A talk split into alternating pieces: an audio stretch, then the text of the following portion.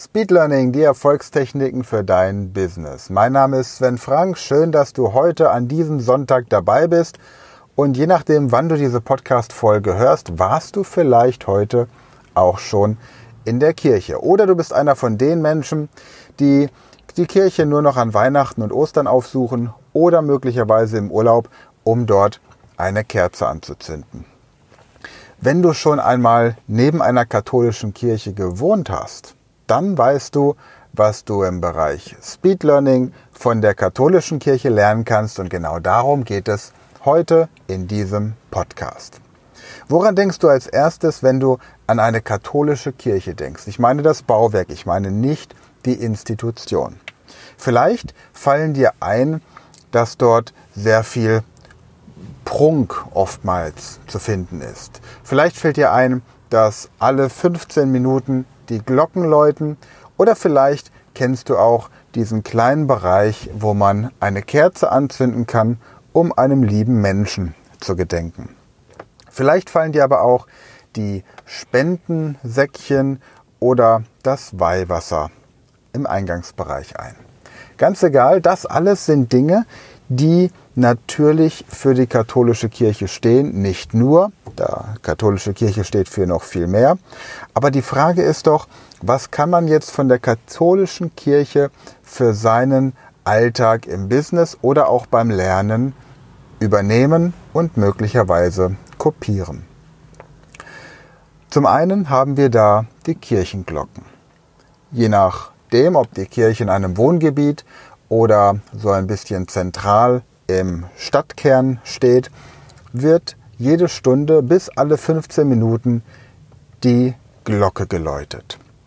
Ursprünglich war der Gedanke des Glockenläutens, dass man den Menschen klar macht, dass die Zeit begrenzt ist. Und alle 15 Minuten wurden die Menschen wieder daran erinnert, dass es sinnvoll ist, ein guter Mensch zu sein, weil man am Ende seines Lebens ja dann vor den großen Richter kommt. Für uns ist allerdings diese Wiederholungsfrequenz interessant. Zum Beispiel zu sagen, ich wiederhole ein bestimmtes Lernthema immer zur vollen Stunde. Oder alle 15 Minuten ändere ich das, was ich gerade lerne, um im 15-minütigen Takt höchste Aufmerksamkeit zu haben und dann entsprechend mich mit anderen Dingen zu beschäftigen.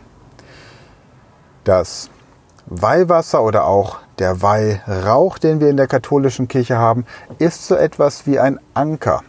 Wir kommen rein und es gibt ein kurzes Ritual. Man nimmt dieses Weihwasser und bekreuzigt sich entsprechend. Und der Weihrauch führt dazu, dass ein bestimmter Geruch in der Kirche vorliegt, mit dem man natürlich dann auch das, was man dort tut, verknüpft. Du hast jetzt genauso die Möglichkeit, einen Anker zu verwenden, wenn du etwas lernen möchtest. Zum Beispiel ein bestimmtes Getränk, das du nur trinkst, wenn du dein bestimmtes Lernprojekt angehst. Ich gebe dir ein Beispiel. Ich habe für alle Sprachen, die ich spreche, ein Ankergetränk. So verwende ich zum Beispiel für Englisch schwarzen Tee mit Milch, für Französisch einen Milchkaffee, für Spanisch einen Milchkaffee mit Zucker, für Italienisch einen Espresso und so weiter. Nun gibt es viele Kunden aus Italien, die mich buchen, weil sie Englisch lernen wollen. Und wenn ich dann auf meinem Telefon sehe, dass die Vorwahl 0039 lautet, dann gehe ich ans Telefon und melde mich mit Un attimo ti chiamo in cinque minuti. Ein Moment, ich rufe dich in fünf Minuten zurück. Denn ich bin ja zu dem Zeitpunkt wahrscheinlich mit irgendetwas beschäftigt, das mit der deutschen Sprache zu tun hat.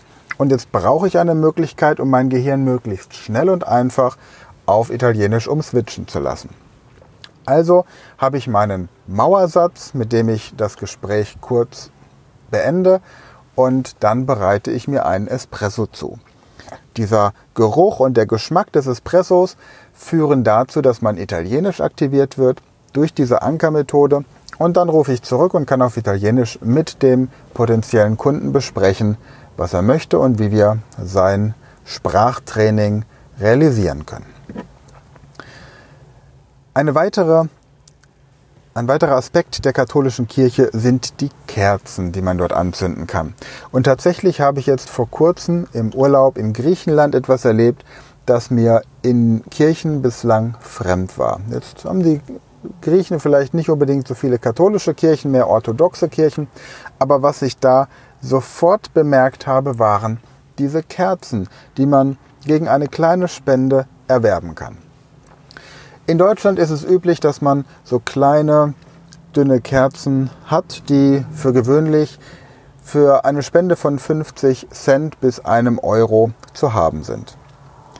In Griechenland, respektive in Thessaloniki in den Kirchen, gibt es nun Kerzen in verschiedenen Größen und man kann bis zu 15 Euro spenden für die größte Kerze.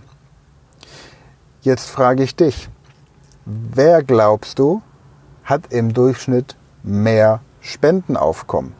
Diejenigen, die eine kleine Kerze für einen Minimalbetrag anbieten oder diejenige, die es ihren gläubigen Besuchern selbst überlassen zu entscheiden, wie viel der Verstorbene oder derjenige, an den man denken möchte, einem wert ist. Ich denke, die Frage beantwortet sich von selbst. Kommen wir zum vierten Punkt, nämlich dem Prunk, den wir in der katholischen Kirche und durchaus auch in den orthodoxen Kirchen finden können.